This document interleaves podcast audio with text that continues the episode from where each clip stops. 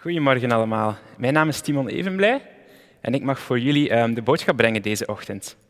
En zoals Desiree al inleidde, um, gaat het ook deze week over de karaktertest. Het is het derde deel in deze serie.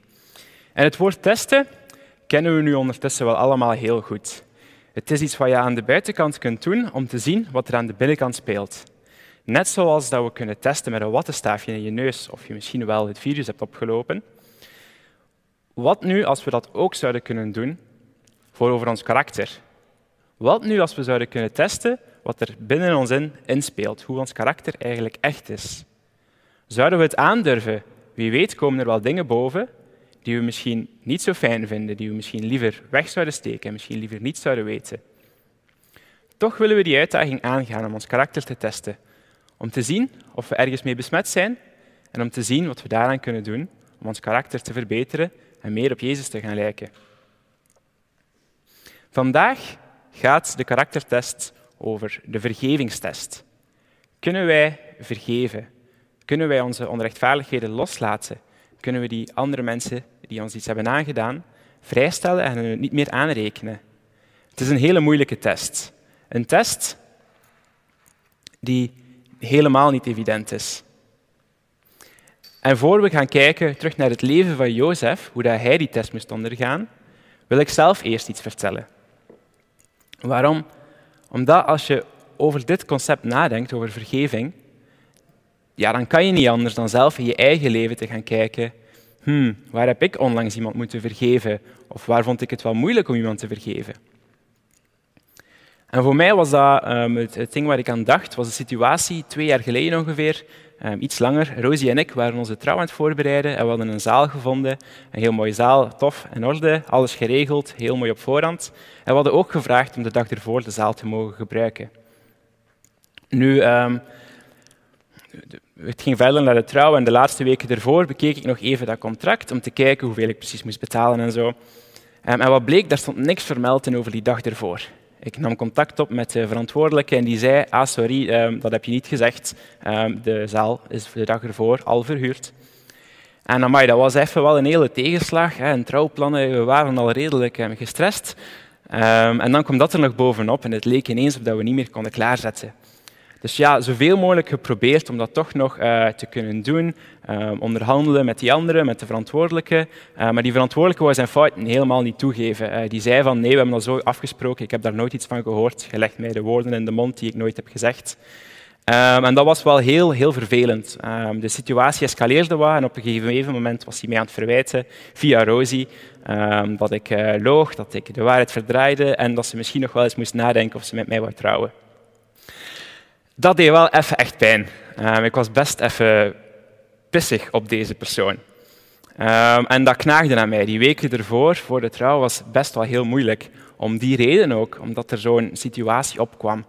Um, en ik merkte van oké, ik, ik, ik, kan zo niet verder, zo kan ik niet op een fijne manier trouwen. Dus ik moest die persoon vergeven. En op dat moment er, ervoor kiezen om die persoon dat eigenlijk niet meer aan te rekenen. En op die manier kon ik mezelf losmaken van die situatie en toch een fijne dag hebben. Nu, dat is natuurlijk maar een klein voorbeeldje. Um, en ik kan me heel goed voorstellen dat jouw situatie veel erger is dan dit. Er zijn enorme extreme situaties waarin mensen andere, dingen, eh, andere mensen kwaad hebben gedaan. In zo'n situatie is het heel moeilijk om te vergeven. Toch is het belangrijk want zo kunnen we verder met het leven dat God ons bedoeld heeft te geven. We gaan vandaag door in het leven van Jozef opnieuw kijken hoe dat hij deze test onderging, wat vergeven nu precies is en hoe we dat kunnen doen. Kijk even met me mee. We zijn het verhaal ondertussen dat Jozef um, onderkoning is geworden in Egypte. Um, hij heeft daar de leiding en voornamelijk over de voedselbedeling, want er is een grote hongersnood en Egypte had op voorhand kunnen sparen dankzij um, de droom die Jozef kon uitleggen aan de farao. Nu, hij had dus de leiding en alles leek redelijk goed te gaan met hem op dat moment. Um, ondanks al die onrechtvaardigheden die hij heeft ondergaan, zijn broers die hem verkocht hadden, die tijd van slavernij, die tijd in de gevangenis, nu lijkt het goed te gaan. Maar opeens staan daar zijn broers voor hem. En hij wordt herinnerd aan die situatie. Oh oh, wat gebeurt er nu? We lezen in Genesis 42. Jozef had de leiding in Egypte. Bij hem moest iedereen graan kopen. Toen zijn broers bij hem kwamen, maakten ze een diepe buiging voor hem. Jozef herkende zijn broers meteen toen hij ze zag, maar hij deed alsof ze vreemden waren. Hij vroeg streng, waar komen jullie vandaan? De broers herkenden Jozef niet. Ze zeiden, uit Canaan, we komen graan kopen. Jozef dacht aan wat hij vroeger over zijn broers gedroomd had. Hij zei, jullie zijn spionnen. Jullie komen kijken waar je Egypte kunt aanvallen. Een heel natuurlijke reactie van Jozef hier. Hij ziet zijn broers en hij voelt, ja, je voelt als het ware mee die frustratie van binnen terug opborrelen. Al die onrechtvaardigheden. In één keer staan die daders daar terug voor zijn neus en alles speelt zich als een flits terug in zijn hoofd af. En zijn eerste reactie is heel herkenbaar. Is heel negatief terugreageren. Misschien wel abnormaal heftig reageren als we in één keer herinnerd worden aan een situatie waar iemand ons iets verkeerd heeft gedaan. Toch toont Jozef hier al dat hij een eerste stap in vergeving wil zetten. als we een, een aantal versen verder kijken, dan zien we immers dat hij zegt in vers 25 tegen zijn dienaren: Vul de zakken van deze mensen met graan. Doe er ook het geld in dat ze betaald hebben en eten voor onderweg. Ondanks dat Jozef um, zijn broers die eerste reactie heel heftig was, wil hij hem toch goed behandelen. Hij handelt hier volgens een eerste principe dat we ook terugzien in de Romeinenbrief. In vers 20, in hoofdstuk 12. Maar als uw vijand honger heeft, geef hem dan te eten. Als hij dorst heeft, geef hem dan te drinken. Dan stapel je gloeiende kolen op zijn hoofd. Laat u niet overwinnen door het kwade, maar overwin het kwade door het goede. Jozef neemt het hier zelfs heel letterlijk. Hè. Zijn vijanden, zijn broers op dat moment, um, hadden honger. En hij gaf hen toch te eten en geeft hen zelfs het geld dat ze betaald hadden terug. En ook extra eten voor onderweg, dat ze niet moesten betalen. Vergeven is niet minimaliseren. Vergeven is wel niet aanrekenen, ondanks de pijn. Jozef hier, hij minimaliseert het probleem helemaal niet. Het doet zelfs heel hard pijn als hij zijn broer ziet. Ehm, hij, hij, hij, kan er zelfs nog niet zijn hart erover toe zetten om zich terug te, um, herkenbaar te maken aan zijn broers. Hij zegt nog niet wie dat hij is. De pijn is real. Maar wat hij wel doet hier, is de pijn um, niet aanrekenen aan zijn broers.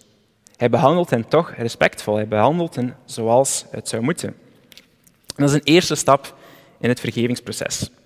Maar het gaat verder, het verhaal gaat verder. Want de eerste keer dus uh, dat Jozef naar zijn broers ging, uh, nee, dat zijn broers naar Jozef kwamen, had hem dus nog niet gezegd wie hij was. Uh, maar ze moeten nog een tweede keer terugkomen, want de hongersnood duurt heel lang en het eten is opgeraakt. De tweede keer nodigt Jozef hem bij een thuis uit. En dan springen we hier in het verhaal. Hij, Jozef, begon te huilen. Hij huilde zo hard dat de dienaren buiten het hoorden. En ook in het paleis van de farao was het te horen. Kom toch dichterbij, zei Jozef. Dat deden ze, dat zijn de broers. Toen zei hij, ik ben Jozef, ik ben de broer die jullie verkocht hebben. Daarna ben ik naar Egypte gebracht.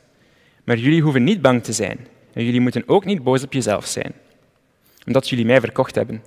Want God heeft mij hierheen gestuurd. Hij heeft mij eerder dan jullie hierheen gestuurd om jullie leven te redden. Jozef kan de tweede keer dat hij zijn broer ziet al een stapje verder zetten. Hij maakt zichzelf al herkenbaar. En hij, en hij legt hen eigenlijk uit van, oké, ik kan het loslaten. De situatie, het is wat het is geweest. Het heeft heel veel pijn gedaan, het doet nog pijn. Het was een heel emotioneel moment. Hij weent daar en ze kunnen het huis en verder kunnen ze het nog horen. Het is een heel emotioneel moment. En zijn broers kunnen zelfs helemaal niks zeggen, want ja, die zien in één keer hun broer die ze dachten dat hij dood, waren, dat hij dood was. Wat doet Jozef hier? Um, hij kan eigenlijk al um, een tweede principe toepassen dat we willen lezen. Ook uit Romeinen, hetzelfde stukje, maar let ervoor. Ga niet af op eigen inzicht. Vergeld geen kwaad met kwaad, maar probeer voor alle mensen het goede te doen. Stel, voor zover het in uw macht ligt, alles in het werk om met alle mensen in vrede te leven. Neem geen kwaad, geliefde broeders en zusters, maar laat God uw wreker zijn. Want er staat geschreven dat de Heer zegt, het is aan mij om wraak te nemen. Ik zal vergelden. Wraak nemen in deze context, dat betekent rechtvaardigheid brengen in een onrechtvaardige situatie. En Jozef realiseert zich dat hij dat niet kan doen. Want, wat staat er in het begin van dit stukje? Ga niet af op eigen inzicht. Ons eigen inzicht, dat lijkt rechtvaardigheid voor ons te willen brengen in die situatie. Maar vaak zijn onze eigen inzichten verkeerd en we moeten daar niet op afgaan. We moeten vertrouwen dat God degene is die recht zal brengen in de onrechtvaardige situatie. En het is onze taak niet om kwaad met kwaad te vergelden, maar om kwaad met goed te overwinnen. Vergeven is niet vergeten. Vergeven is wel loslaten en op die manier jezelf bevrijden. Jozef hier, hij was de situatie nog helemaal niet vergeten. Um, het speelde nog heel hard in zijn hoofd af. Hij, moest opnieuw wenen, heel luid. Maar wat hij wel kon doen, was het loslaten. En vooral de mensen die hem iets kwaad hebben gedaan, loslaten. Hij, de verbinding als het ware die tussen hen is, die, die wraakgevoelens die er waren, die kan hij op die manier loslaten. En de mensen, zijn broers, terug als normaal behandelen. En hoe kan hij dat doen, dat loslaten? Door die onrechtvaardigheden aan, aan God toe te vertrouwen. Hij realiseerde zich al dat God een plan had, dat het een bedoeling had. En dat is een heel mooi voorrecht, want vaak realiseren we ons dat nog helemaal niet. Vaak steunen wij op ons eigen inzicht en zien we de dingen zoals ze zijn en lijken ze heel onrechtvaardig. Daarom moedig ik je aan om een stapje in geloof te zetten en erop te vertrouwen dat God degene is die uh, terug recht zal brengen in de situatie. En dat wij ons taak moeten doen en onze taak is mensen vergeven en goed behandelen. Op die manier zullen we onszelf bevrijden van de situatie. Want het is met wraak nemen ehm, een beetje zoals het spelletje Angry Birds. Het was een spelletje van een, eh, een paar jaar geleden al, dat toen heel populair was. Um, het was een smartphone-spelletje en het heeft een interessant verhaal. Er zijn namelijk vogeltjes en er zijn varkentjes. En de varkens die hebben de eieren van de vogels gestolen. En de vogels die zinnen op wraak. En hoe gaan ze te werk? En dat is het spelletje. Ze schieten zichzelf af met een katapult op het huis van de varkentjes, in de hoop dat huis te laten instorten, te schaden en ervoor te zorgen dat ze de varkens raken. Dat lijkt heel hard op, op, op wraak nemen in de realiteit ook. Je wilt de ander raken, maar het enige wat je kunt doen is jezelf afschieten. Dus iedere keer dat je een poging doet, doe je jezelf pijn. En het is nog maar de vraag of je de ander ooit gaat raken. Het is met vergeven, ehm, met, met wraak nemen, alsof je vergif inneemt en hoopt dat de ander sterft. Maar degene die het meeste kwaad doet, dat ben jezelf.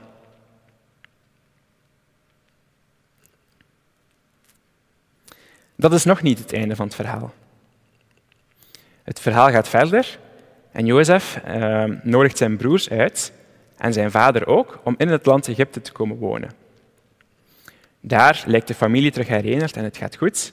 En, en Jacob op zijn oude dag kan Jozef nog zien, zijn zoon en zelfs zijn kleinzoons. En hij sterft gelukkig. Jozef kan erbij zijn. Dat was uh, zijn laatste wens. En op dat moment, na die dood, uh, lijkt de situatie tussen Jozef en zijn broers toch nog niet helemaal opgelost. Lees nog even mee. De broers van Jozef werden bang, nu hun vader er niet meer was. Ze zeiden, Jozef is misschien nog kwaad op ons. Hij zal ons misschien straffen, omdat we hem zo slecht behandeld hebben. Daarom stuurden ze dit bericht naar Jozef. Let op, ze deden het niet zelf, ze stuurden een bericht. We moeten van onze vader vragen of je ons wilt vergeven. Het moet van onze vader. We hebben er zelf niet zo heel veel goesting in. Dat heeft hij voor zijn dood gezegd. Het was als het ware zijn laatste wens. Terwijl Jozef er eigenlijk bij was toen zijn vader stierf en er daar niks over vermeld staat. Het lijkt misschien wel of ze de waarheid een beetje verdraaien en niet helemaal eerlijk zijn. Wie weet hebben ze zelf niet echt spijt. We hebben je erg slecht behandeld en je veel kwaad gedaan. Maar onze vader wil dat je ons vergeeft. Zelf, ik weet het niet. Want ook wij dienen de God van onze vader. Ik vind dit stukje echt heel grappig, want het is precies van, ja, onze vader wil dat hij ons vergeeft, en als dat niet genoeg is, ah, dan moet het eigenlijk ook van God. Maar zelf sorry zeggen lijkt er niet echt in te komen. Toen Jozef dat hoorde, moest hij huilen. Daarna ging hij de broers zelf, eh, gingen de broers zelf naar Jozef toe. Ze knielden voor hem en zeiden, we zullen je slaven worden. Maar Jozef zei, waarom zijn jullie zo bang? Ik ben God niet. Jullie hebben mij slecht behandeld, maar God heeft het goed gemaakt. Hij heeft ervoor gezorgd dat een heel volk kon blijven leven. Wees niet bang, ik zal voor jullie en voor jullie kinderen zorgen. Zo stelde hij hen gerust met vriendelijke woorden. Hier heel interessant, zijn, broers komen precies af met een of ander smoesje van dat ze bang zijn, um, dat ze vooral willen dat Jozef um, hen vergeeft, maar echt spijt ervan hebben ze precies niet. Ze willen gewoon dat Jozef, die de onderkoning is, de basis van heel het land met heel veel macht, ze willen dat hij hen blijft goed behandelen en dat ze niet um, straf krijgen van hem, nu dat hun vader, de bemiddelende figuur, er niet meer zou zijn. Dus het lijkt eigenlijk alsof ze helemaal geen spijt hebben en een beetje achter, bak zijn zelfs misschien. Toch kiest Jozef er helemaal voor om hen te vergeven. Hij haalt opnieuw de vorige punten aan. Het is niet aan hem, hij is God niet. Het is niet aan hem om te vergelden. Net zoals we al zagen, van, we kunnen de situatie loslaten door het aan God toe te vertrouwen. Um, en hij zal hen ook goed behandelen. Hij zal voor jullie en voor jullie kinderen zorgen. Dus hij beslist er ook voor om hen normaal te behandelen, ondanks dat de ander geen spijt toont. En dat is het derde puntje. Vergeven is niet per se verzoenen. Verzoenen is een relatie tussen twee partijen terug in orde brengen. En dat was misschien nog niet helemaal in orde. Vergeven is een eerste stap daar naartoe, maar het is er niet gelijk aan. Maar wat vergeven wel is, is een keuze. Een keuze die misschien maar vanaf één kant komt. Misschien toont de andere partij geen spijt. En misschien toont de andere partij uh, geen, geen, geen toegift om de situatie terug in orde te brengen. Maar wat we wel kunnen doen, is ervoor kiezen om de ander te vergeven. Zelfs al toont de ander geen spijt. En dat zal ons dan bevrijden van die situatie en ervoor zorgen dat God ons terug kan gebruiken op de plek waar hij ons gezet heeft. Net zoals in het geval van Jozef hier. Nu, nu kan je zeggen, dat is allemaal mooi en wel, je kan ervoor kiezen en dat zal je bevrijden, maar mijn situatie is, is zo erg. Wat mij is aangedaan, kan ik onmogelijk vergeven. Het, het is gewoon niet mogelijk. Je begrijpt het niet. En dan moet ik zeggen, inderdaad, ik begrijp jouw situatie niet. Ik ken jouw situatie niet. En er zal, als ik in jouw situatie zou staan, zou ik het waarschijnlijk zelf ook niet kunnen. En toch wil ik je vanochtend aanmoedigen om die stap te zetten, omdat we het zelf niet helemaal moeten doen. God wil ons daar de kracht voor geven om andere mensen te vergeven. En die kracht is, is niets mysterieus. Die kracht is eigenlijk bijna heel normaal. Maar voor ik naar daar ga, wil ik dat illustreren met ook een, een, een verhaal, een echt gebeurd verhaal van andere mensen. Die ook konden vergeven. Want tijdens de voorbereiding van deze eh, boodschap was ik ook naar andere verhalen aan het luisteren over vergeving. En één daarvan ging over Marty Waldman. Hij is een, ehm, een persoon in Amerika ehm, en hij is de, de leider van een joods-christelijke gemeenschap. En hij is ook ehm, een, een, kind van mensen die de holocaust overleefd hebben. En also een, een kleinkind van de mensen die in de holocaust zijn gestorven. En op een gegeven moment ging hij voor het eerst naar Auschwitz, naar de plaats waar zijn grootouders waren overleden. De plaats waar zijn ouders ternauwernood aan de dood waren ontsnapt. En hij ging daar niet zomaar naartoe. Hij ging daar naartoe met een kleinzoon van een bewaker van Auschwitz. En daar, op die plaats, gingen ze voor elkaar bidden en kon Marty de kampbewakers vergeven. Dat is zoiets absurd, die situatie. Ik, ik, ik zou nooit in die situatie de ander kunnen vergeven. Toch kon hij dat doen. Een tweede voorbeeld. Um, Joyce Meyer. Joyce Meyer is ook iemand die um, vaak boodschappen geeft over de, de, hele wereld eigenlijk. En ze praat vaak over vergeving, maar op een bepaald moment um, zei ze er nog wat meer in. Ze moest namelijk zelf iets, iets zeggen wat ze moest vergeven. Ze was namelijk door haar vader in haar jeugd meer dan 200 keer misbruikt. Ze wist het exacte aantal, ze kon zich elk moment nog herinneren. De pijn was, was echt. Toch kon ze op een gegeven moment haar vader vergeven. En er was zeker nog geen verzoening, maar er was wel vergeving. En dat was de eerste stap daar naartoe. En als je deze verhalen hoort, dan kan je niet anders beseffen dan van menselijk is dat niet mogelijk om zoiets te vergeven. En als je hen zou vragen wat het geheim is om die vergeving toch te kunnen doen, dan zouden ze dit zeggen. Ik kan de ander vergeven omdat God mij vergeven heeft. Dit is zo fundamenteel om andere mensen te vergeven. Het besef dat God jou volledig, gratis heeft vergeven, terwijl jij nog helemaal geen spijt had van wat je fout had gedaan. En dat is de kracht waarmee wij ook anderen kunnen vergeven. Als je anderen hun vergeving laat verdienen door ze moeten eerst spijt hebben, ze moeten eerst dit of dat voor mij doen, dan pas kan ik hen vergeven. Dat toont eigenlijk dat je zelf niet van overtuigd bent dat God jou volledig heeft vergeven. En ook omgekeerd, als je denkt van ik moet werken voor mijn vergeving van God, ik ben het niet waard om vergeven te worden, dat God van mij houdt, dan zal je het ook heel moeilijk hebben om andere mensen in jouw leven te vergeven. Dus, dus dit is het geheim. En ik wil dat nog even illustreren met een paar versen nog. In Jesaja 53 staat een hele mooie profetie over Jezus. En daar staat, Gods dienaar heeft pijn gehad. Hij heeft voor ons geleden. Hij heeft onze ziektes en onze pijn gedragen. We dachten dat God zijn dienaar liet lijden om hem te straffen. Maar God heeft hem gestraft voor ons. Gods dienaar is mishandeld voor onze fouten. Hij is gedood voor onze zonden. Alle dingen die wij verkeerd hebben gedaan, die zijn terechtgekomen op Jezus. Hij heeft al die pijn, al die, die, die, die schuld van ons moeten dragen door in zijn leven in pijn en finaal aan het kruis door te sterven. En wat is zijn reactie? Als hij aan het kruis hangt, zegt hij dit. Vader, vergeef de mensen die mij doden, want ze weten niet wat ze doen.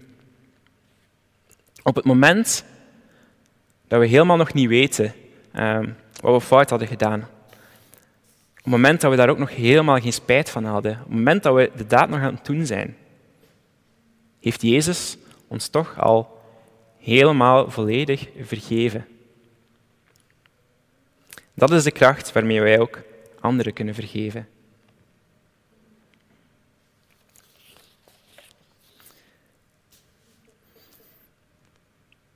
Ik wil eindigen met een verhaal van mijn broer.